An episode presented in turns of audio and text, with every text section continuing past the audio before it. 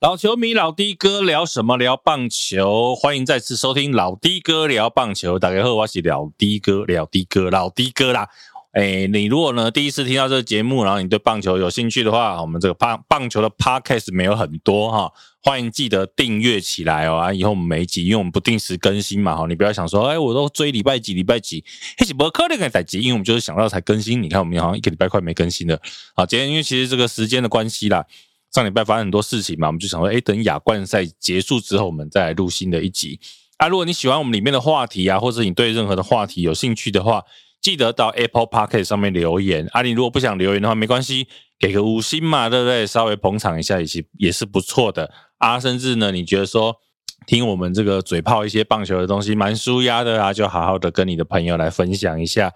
多多帮我们推广啦。好了，今天是十一月二十号这个录音的时间啊。昨天亚冠赛刚刚结束，上礼拜这个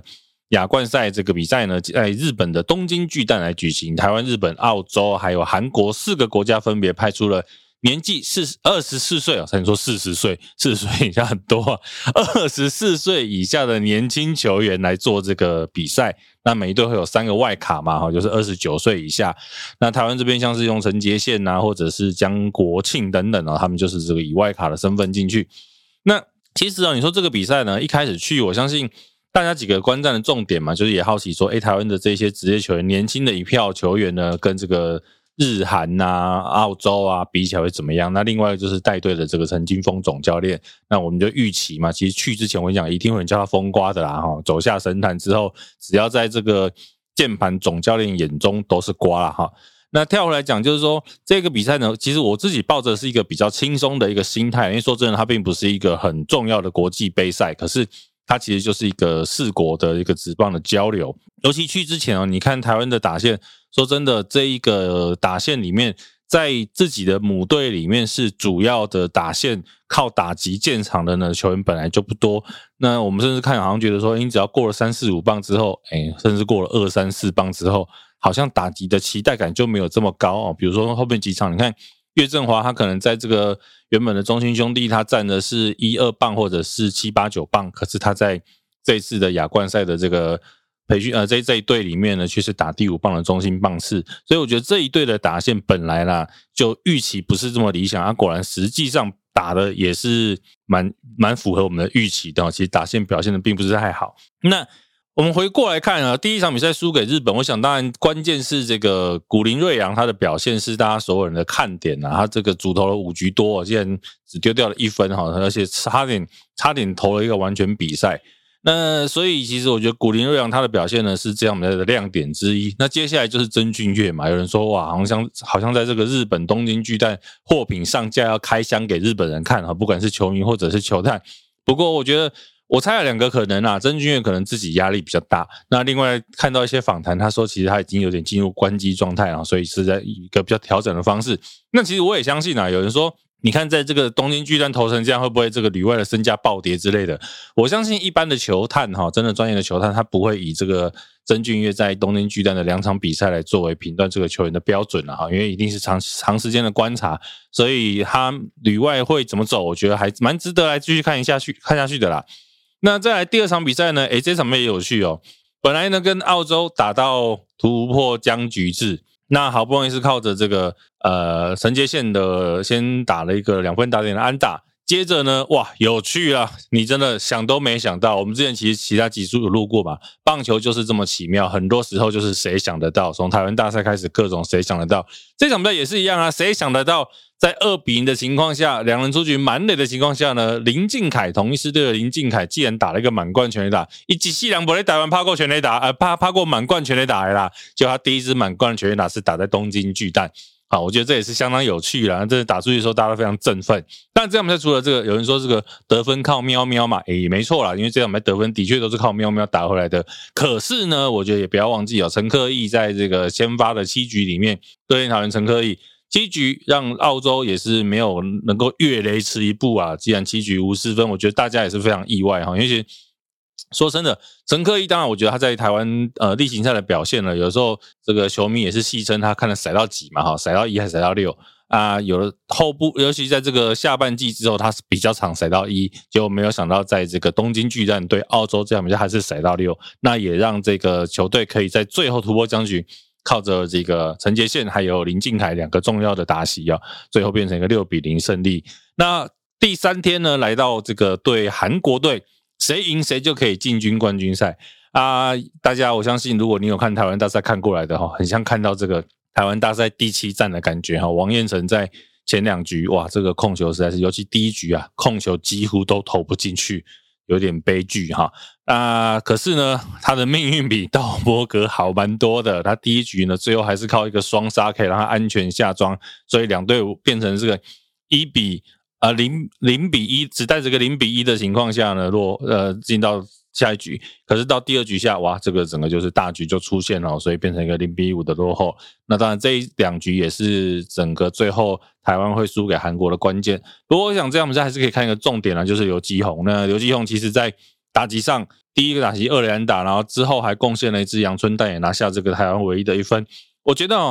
刘基宏的确非常值得期待，是因为重点是他的年纪还非常轻。那我想未来啊，台湾的这个四棒啊，或者这个中心棒是。刘基宏至少希望可以再撑个五到十年哈，是非常值值得期待的一个棒次。所以未来啦，我觉得台湾的中心打线刘基宏绝对是非常或不可或缺的一个人物啦。好，那最后呢，在这场比赛一比六输给韩国之后呢，台湾是在跟澳洲啊，在昨天礼拜天打了一场季军战，那最后是靠着这个。郭天信的再进安打以四比三击败了澳洲，所以其实纵观好市场下来，我觉得比较有趣的是，我们可以去看，其实的确台湾的年轻球员这一辈哦，跟日韩比起来，好像还是有一些落差了哈。这个我我们不可讳言的哈，也不是说烂，而是对方真的很强。我觉得日韩在棒球上呢，的确是还是比台湾优秀。那这一点呢，我想在未来啊，台湾也要自己去思考，因为毕竟很多好的职棒球员。可能很好的高中球员，在高中毕业之后就已经直接旅外了，像是林玉敏啊等等的哈。所以接下来这个台湾的棒球如何再跟日韩拉近，尤其在这二十出头的这一这一代的世代，我觉得是非常重要的事情。然后这个的确，我们这个棒坛的人必须要好好去思考。那当然，我觉得另外就是可以讲一下昨天晚上这一场冠军战了。我觉得日韩其实的确你可以看得到，两支球队都是非常非常优优秀的亚洲球队，他们的比赛。为什么很多其实除了看这个国家队比赛的，你有时候像每次比如经典赛啦，或者这种亚锦赛，大家也都很期待日韩会有什么样的对战组合啊，精彩不精彩？因为其实两队真的会打得非常好看。最后其实其实我相信是中间夹杂了很多民族情感的哈，尤其这个韩国对日本的一些国仇家恨等等的。那最后呢，其实日本队也是靠这个再见打门歇城哈来拿下了这场胜利。所以其实。我觉得这个，如果你平常只有在关心国家队的，其实也可以看看一下每次像是日韩这样的对对战组合，其实是非常好看啊。所以亚冠赛我觉得告一段落了。当然，这个市场我们刚刚一开始前面讲嘛，一定有人说风刮风刮怎么样？那但我觉得啦，或许有人说一些调度啦，或者是打线的安排上，我有的时候也在猜，可能在这一次的这个不管是调度啦，或者是。呃，打线的安排上，我觉得可能教练，包括这个陈金峰总教练，也有在做一些实验调整，然后因为也未必真的是希望说，哦，我一定要拿一个冠军回来，可是也是希望这一批年轻球员可以在国际赛场上有多一点的经验啊。比如说什么王彦辰不换，那王彦辰不换，当然一个可能就是其实我们之前跟道伯格的状况一样嘛，牛棚那热身啊，当然那你第二局让他继续投，然后甚至投到要掉到四分这样，当然也是啊，掉到两分吧，我记得。那当然，这个我觉得可能或许是想要累积他大赛的经验啊，哈。那当然这都结果论啊，一样这些都结果论。可是我觉得在这一次，你说他风光嘛，你说他调度有问题吗？其实我说真的，我都不觉得有什么太大的问题哈。可能有很多人说啊，你就不懂啊，你就这个辩护啊，你只是在帮这个陈云峰讲话。我觉得倒也不是啦，就是其实在整个过程当中。棒球这件事情的确站在总教练的角度、甚至教练的角度、球员的角度，其他都有非常多需要思考的地方哈。所以，我们不可以说，哎，你的这个调度不符合我的意，我就我就说你瓜。我个人是不会这样啦哈，但我相信很多人是。好，但是未来啦，我觉得其实可以再期待一下这个，不管是陈金峰的带队啊，或者是年轻这批二十几岁的球员。好，这个是亚冠赛的部分。接着啊，这个亚冠赛呢，题这个题外话。呃，有一个日本媒体报道说，这个在廖健富啊被采访的过程当中啊，啊，要被这个球那个球团的人跟那个记者讲说，哎，那个林香可以采访了，换林香去啊，这个就当然又掀起了一个这个话题，就是说乐天是不是把这个啦啦队啊看得比球员还重啊？什么，比如说是乐天女子啦啦队附属棒球队啊，男子棒球队。那说真的，这件事情其实我之前有在个人的脸书分享过了。我觉得其实哦，你在说什么啦啦队的资源太多啊，或者是版面太多啊，我个人觉得这种话都是。比较没有意义的啦，因为说真的，你说一个球队，他真的放在拉拉队的行销资源会有多少？你一个真的拉拉队整年度，你花在拉拉队上的钱，你可能买一个明星球员还不够啊，付付一个明星球员的薪水都还不够。那你说，你说花很多行销资源在拉拉队，不是？我跟你讲，有的时候不是，不是这个球队要花很多资源在拉拉队上啊。可爱的女生，可爱的女生就是大家就爱拍，大家就是爱报道嘛。那你看。你今天球员打的再怎么好，你就是体育版，就是运动版。可是相反的，你今天如果是这个啦啦队，像是林香啦，或者是君君啊，或者是这个兰兰他们，他就是娱乐版，那个体育版都可以上。才说社会版啊，社会版是最好不要了。就是他体育版可以可以有他，娱乐版也可以有他，好综艺的相关的节目也有他，这个甚至新媒体也有他。所以当然这些女孩她本来就比较多的曝光嘛。那你再反过来想。在一样，在不同的这个投资成本，我今天花很多钱在球员上面，在在这些球员上面，可是我花一小撮钱，我在这个女孩的这个行销或者是周边上面，诶，可是他可以得到很多的回报，甚至这些钱是可以回流到球员的后勤、球员的薪水上面，他未尝不是一件好事啊！哈，甚至那个当初呃乐天桃园找来李多惠的时候，有人说啊，你看吧，这个拉拉队把钱都花在拉拉队啊，什么什么的，诶，你不要看现在台钢跟。富邦不是也是一个也各找了一个这个韩国的拉拉队来到台湾吗？所以哈，这表示这件事情是成功的。那我觉得哈，换一个角度看，你不要都用这种负面的角度说啊，吃掉球员的这个资源什么的。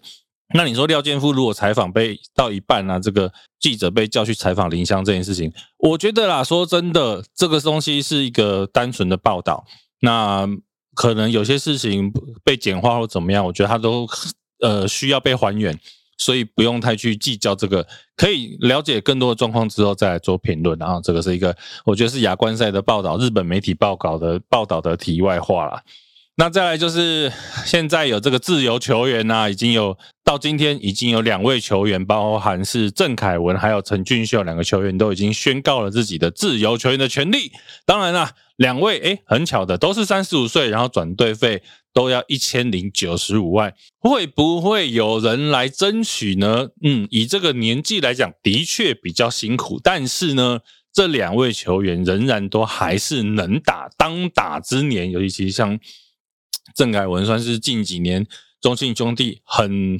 倚重的本土先发轮值之一。那陈俊秀当然前几年走过一些低潮之后。今年其实从下半季之后，甚至一直到台湾大赛这个季后赛表现也都非常的精彩，所以我觉得或许呀，比如说像是台钢这种需要啊，当然我相信还是要看一下他们在这个十八人选秀名单之后的这个选择啊，这个扩编选秀后的选择。不过其实像一些年轻球队啦，还是蛮可以倚重像陈俊秀这样的这个打击啊，那像郑凯文也是哈，其实都会是至少可以再打个两三年没有问题啊。所以这是自由球员两位的宣告，我们之后也可以来看一下。再来，上礼拜有一件大事啦，就是大巨蛋正式开箱哈，这场测试赛开放了一点三万啊，一万三千名的这个球迷来入场这个观赛。那我觉得目前在包括相关的报道出来啦，或者是影片看起来。大巨蛋的评价算是还不错啊，这个场地啦、视野啦，有人说走进去很震撼。那甚至你如果从这个一九九几年九一吧开始看球的球迷，你可能走进去会有另类的感动哈，因为这一颗蛋真的孵了三十几年，终于孵出来了，所以我觉得蛮值得期待的。然后接下来十二月初的亚锦赛呢，其实大家应该就可以再进去看到一场实际。真的的比赛，那现在卖票资讯还没出来嘛？我个人是应该会真的是去体验一下大巨蛋。可是当然最被人诟病的呢，就是这个荧幕太小啦等等。那我觉得其实有些人分享了现场看之后啊，这个荧幕好像没有这么小。那我觉得之前可能荧幕看起来很小，一个原因是因为这个一开始的照片出来用广角，然后一个整个透视的情况下。所以在中间的这个荧幕呢，它在开广角相机的镜头的情况下，中间的荧幕看起来就很小嘛，哈，所以这也有可能。那现场看听说没那么小。那这个我觉得我们因为我现场时间没有看到，我也不多加评论。不过它的解析度是真的还不到，应该说有点真的就是十几二十年前的解析度了哈。希望未来这个荧幕啊可以再做太换，或者再再做这个延伸啊、变大等等的。那但是场地上其实我觉得好像呃，包括球员啊或者是球迷的反应都相当的不错。那大家本来也期待说，哎，你这个一一万多人的书上不会有问题啊？目前看起来也是很顺畅。不过当然，因为它其实坐满可以坐到四万个人，那就可以之后再来。观察一下大巨蛋啊，那我觉得像亚锦赛啦，不过是说亚锦赛啊，我觉得大巨蛋有一个很妙的事情哈。台湾除了在开幕战对韩国是在大巨蛋之外，另外两场的预赛都是在台中的洲际棒球场。然后呢，反观日本，好像变成他们的主场，日本的三场比赛通通都是在大巨蛋来做举行。呃，所以也有人讲了，像我自己为什么说，哎，其实你一定可以在这个。亚锦赛区开箱一下大巨蛋哈，应该蛮好买票的，因为其实台湾一开始在那边打的场次并不多，只有第一场。那其实很妙的是，为什么这个新的球场出来，结果我们自己地主国却只安排了一场？这个其实我百思不解啦。那有人说可能。啊，这个新球场啊，需要适应啊，所以可能台湾的直接去这个洲际棒球场打比赛会比较好啊。可是你要想，因为基本上台湾打进这个超级循环赛应该是稳稳的事情啊。哈，你如果打不进超级循环赛，应该是会被骂死。稳稳的事情，所以你势必一定要再对到日本啊这些个韩国啊这些国家。可是呢？你在前面，诶日本已经花了三场比赛适应了场地，可是台湾却没有能够有这个在这个地方实战的机会，